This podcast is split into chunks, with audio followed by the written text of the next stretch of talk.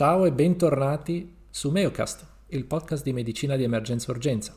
Io sono Alessandro e volevo iniziare ringraziandovi tutti che ci avete ascoltato, che ci avete scritto, siete tantissimi e sono contento che siamo riusciti a fare qualcosa che abbia potuto interessarvi, che vi abbia tenuto compagnia durante i vostri viaggi e che vi abbia aiutato anche a combattere l'insonnia. Ho preparato una breve stagione di 5 episodi, sono sicuro che vi piacerà. D'ora in avanti, se volete contattarci, potete farlo all'indirizzo email meucast.outlook.com oppure sui canali social della Scuola di Medicina d'Emergenza e Urgenza di Verona. Il primo episodio avrà come ospite il nostro caro amico il dottor Pettenuzzo e parleremo di nefropatia da contrasto. Quindi buon ascolto, sigla. Questo programma ha scopo informativo e non sostituisce il rapporto diretto medico-paziente. Le informazioni contenute rappresentano il punto di vista degli autori e non riflettono il parere ufficiale delle istituzioni di cui fanno parte. Ascoltate Meocast a vostro rischio e pericolo. Shock advised. Deliver shock now.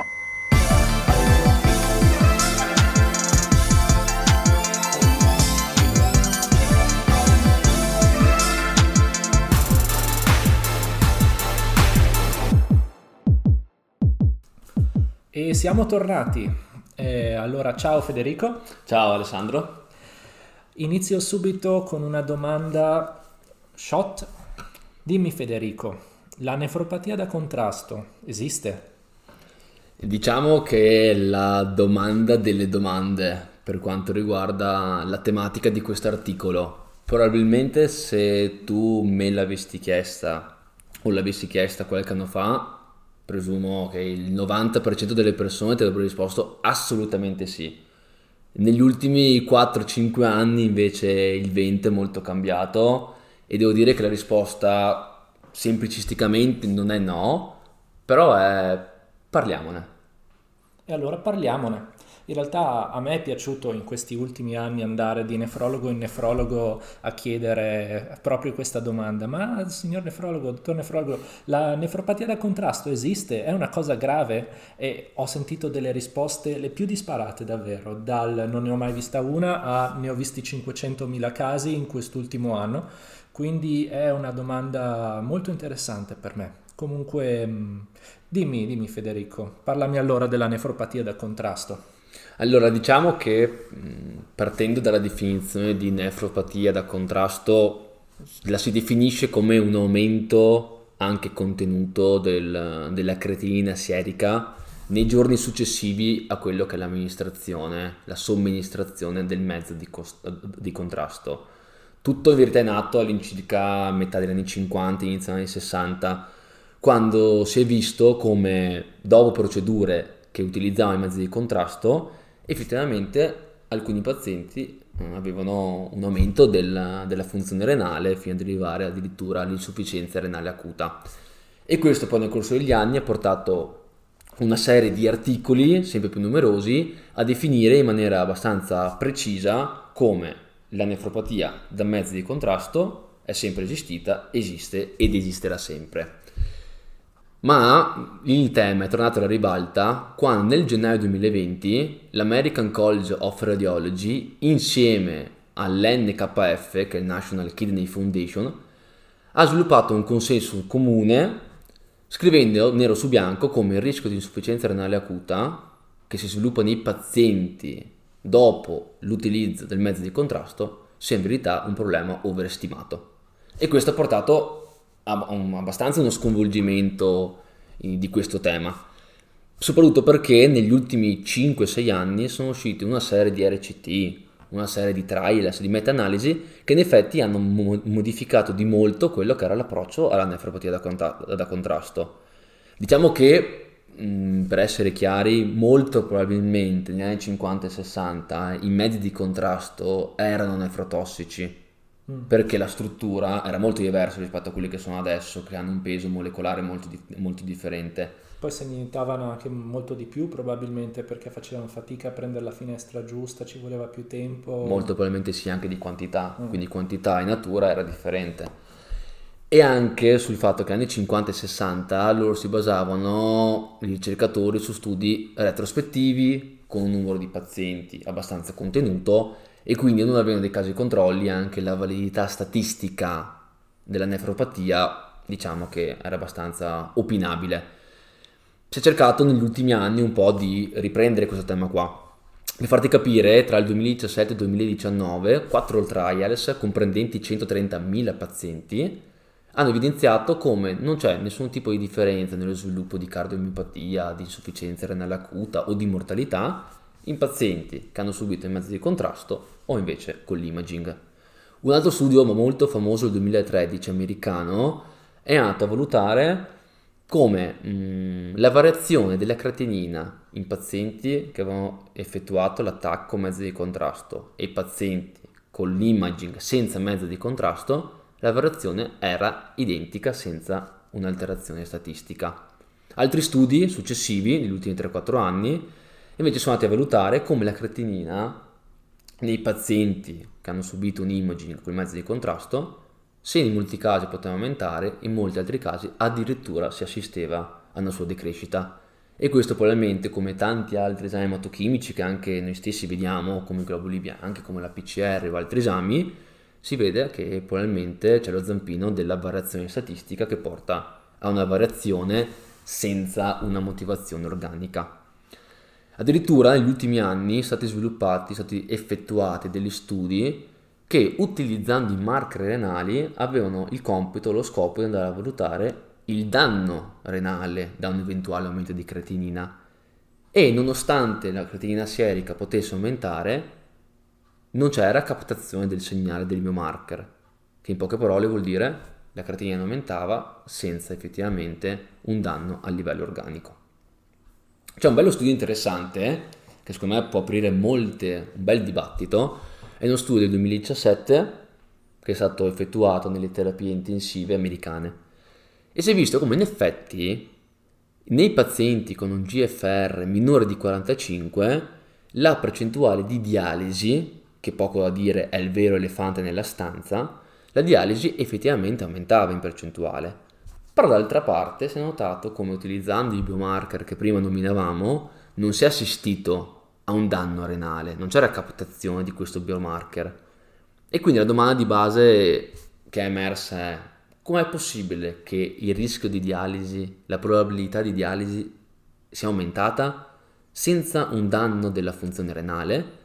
Probabilmente una delle risposte un po' sibilline a conclusione di, di questo studio è che in molti casi l'overload di iatrogeno, di liquidi che viene somministrato al paziente per in teoria proteggerlo dall'aumento della creatinina possa in qualche modo avere addirittura un ruolo in quello che è l'aumento della dialisi. Ma infatti è una situazione molto familiare in cui tutti ci siamo trovati e abbiamo questo paziente con insufficienza renale, deve fare un esame col contrasto, idratiamolo, così la creatinina non sale. Esatto, esatto.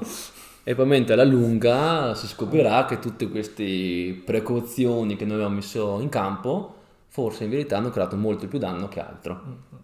È abbastanza particolare come cosa.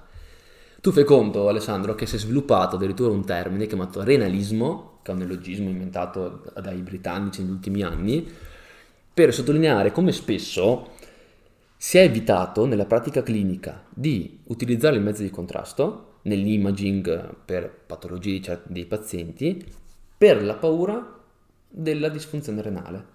E questo andando davvero a portare a un grande rischio clinico per un paziente che magari in quel momento lì aveva bisogno del mezzo di contrasto. Basta pensare embolia polmonare, dissecazione ortica, infarto intestinale, per una paura spesso immotivata di una disfunzione renale. Quindi molto spesso il rischio dell'evitare il mezzo di contrasto supera di, di gran lunga quello che può essere la nefropatia da contrasto anche perché molto spesso, e la lista di farmaci che in effetti poi si trovano anche in internet facilmente è abbastanza importante, molto spesso mh, mm, si, dà, si punta molto l'attenzione a quello che è l'effetto nefrotossico dei mezzi di contrasto, quando molto probabilmente molti altri farmaci di uso comune, a parte molti antibiotici, ma pensare a inibitori, i FANS, il magnetolo, la stessa soluzione fisiologica utilizzata in grandi quantità, sono molto spesso più nefrotossici rispetto al mezzo di contrasto intravenoso. Tra l'altro c'è una piccola precisazione da fare, noi qui stiamo parlando del mezzo di contrasto intravenoso usato durante un esame TAC in urgenza, perché siamo in pronto soccorso, ci sono tanti altri tipi di contrasto che sono stati studiati meno e che possono anche fare male di più, quindi in questo episodio noi stiamo parlando di quello che si usa durante le TAC, giusto? Certo. Ok. Certo, mm, hai ragione a precisare questa cosa qua, perché se mentre col mezzo di contrasto intravenoso il dibattito è agli inizi e secondo me riceverà molte sorprese, per quanto riguarda invece le procedure con mezzo di contrasto intraarterioso, la letteratura sembra più unanime nel considerare con, con, con prudenza quello che è il suo utilizzo. Mm-hmm. Quindi questa è una distinzione sì, abbastanza, abbastanza doverosa. C'è una cosa che forse emerge, perché giustamente dopo tanti discorsi una persona giustamente nella pratica clinica magari può avere dei dubbi nell'utilizzo o non utilizzo in mezzo di contrasto. Fondamentalmente le situazioni in cui tuttora anche gli studi clinici, quelli più prudenti, comunque si sentono un po' di utilizzare un po' la prudenza nella, nel mezzo di contrasto sono i pazienti con trapianto renale, una funzione, una funzione renale con GFR minore di 30 ml al minuto e anche una, cre- una creatinina serica maggiore di 4. Mm. Sì, sempre tenendo in considerazione che, che, se l'esame ci serve davvero e deve essere fatto subito, non c'è santo che tenga, giusto Federico? Assolutamente.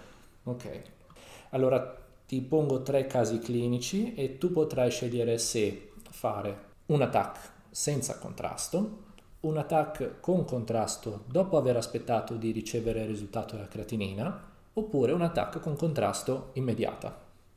Allora, primo caso è paziente instabile, ipoteso, scioccato, con sospetto di dissecazione aortica.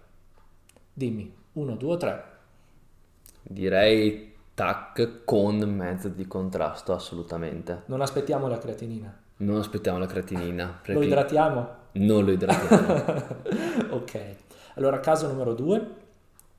Paziente mh, mm, con sospetto di embolia polmonare, quindi TAC ipnoico in maschera di ossigeno. Diamo una moderata quantità di ossigeno, facciamo 5 litri al minuto eh, che deve eseguire una angiotac, eh, quindi per sospetto di embolia polmonare. Dimmi, 1, 2 3. Anche questo caso qua, TAC con mezzo di contrasto. Non aspettiamo la creatinina. La nostra priorità anche in questo caso qua è confermare o escludere o quantificare l'embolia polmonare. Mm-hmm. La funzione renale anche in questo caso qua non ci porterebbe informazioni in più e attendere sarebbe molto più rischioso che fare l'esame. Bene. E terzo caso, un paziente in shock settico, in ammine, eh, che ha bisogno per il, la ricerca della fonte della sepsi di fare una attaccadome con mezzo di contrasto. La creatinina in realtà è già uscita ed è elevata, diciamo che è 2. Dimmi, TAC contrasto non contrasto? TAC con mezzo di contrasto. Eh. Anche in questo caso qua, nonostante la funzione renale già di partenza un po' danneggiata, il paziente è critico, il paziente ha necessità del mezzo di contrasto e quindi non possiamo perdere tempo a mm. aspettare una funzione renale che poco ci cambia quello che poi è la definizione. Rischiamo di attendere, idratarlo sovraccaricando dei liquidi, rischiamo di perderci minuti preziosi per quello che è davvero una gestione salvavita del paziente. Mm-hmm. Poi naturalmente in un ambiente completamente diverso, magari mettiamo un paziente che ha bisogno di fare un attacco torace con mezzo per sospetto di neoplasia e deve farla entro un mese, magari allora sì, dosaggio della creatinina, chi se ne frega, eh, può aspettare, però noi parliamo del nostro ambiente, dell'urgenza e quindi non possiamo permetterci di aspettare la creatinina magari una, due, tre ore. Assolutamente Alessandro, mi trovo molto d'accordo, il contesto fa tutto. Mm-hmm. Ovviamente stiamo parlando di un contesto che è prettamente quello dell'emergenza-urgenza, qui no dell'elezione. Nell'emergenza-urgenza se un esame può aiutarci, mm-hmm. lo si fa. Okay. Ovviamente con le precauzioni, cercando di prevedere le cose che nel caso possono andare male però nel contesto in cui ci troviamo a lavorare la cosa importante è, è come il famoso, il famoso detto del rischio-beneficio. Il rischio di una potenziale nefropatia supera il beneficio dell'utilizzo del mezzo di contrasto? Mm. Se la risposta è il rischio supera, non la facciamo. Se invece il beneficio è, è, è maggiore, non c'è santo che tenga contrasto. Abbiamo detto che il rischio è considerevole solo in rarissimi casi, quindi il rischio è, è, è, molto basso quasi sempre. Ok, allora ti faccio un'ultima domanda Federico e poi siamo a posto. Naturalmente eh, nella nostra vita di tutti i giorni lavorativa ci capita di avere a che fare con un sacco di persone fermamente convinte riguardo alla nefropatia da mezzo di contrasto. Abbiamo a che fare con un sacco di persone che sono nella setta del renalismo, diciamo in un certo senso.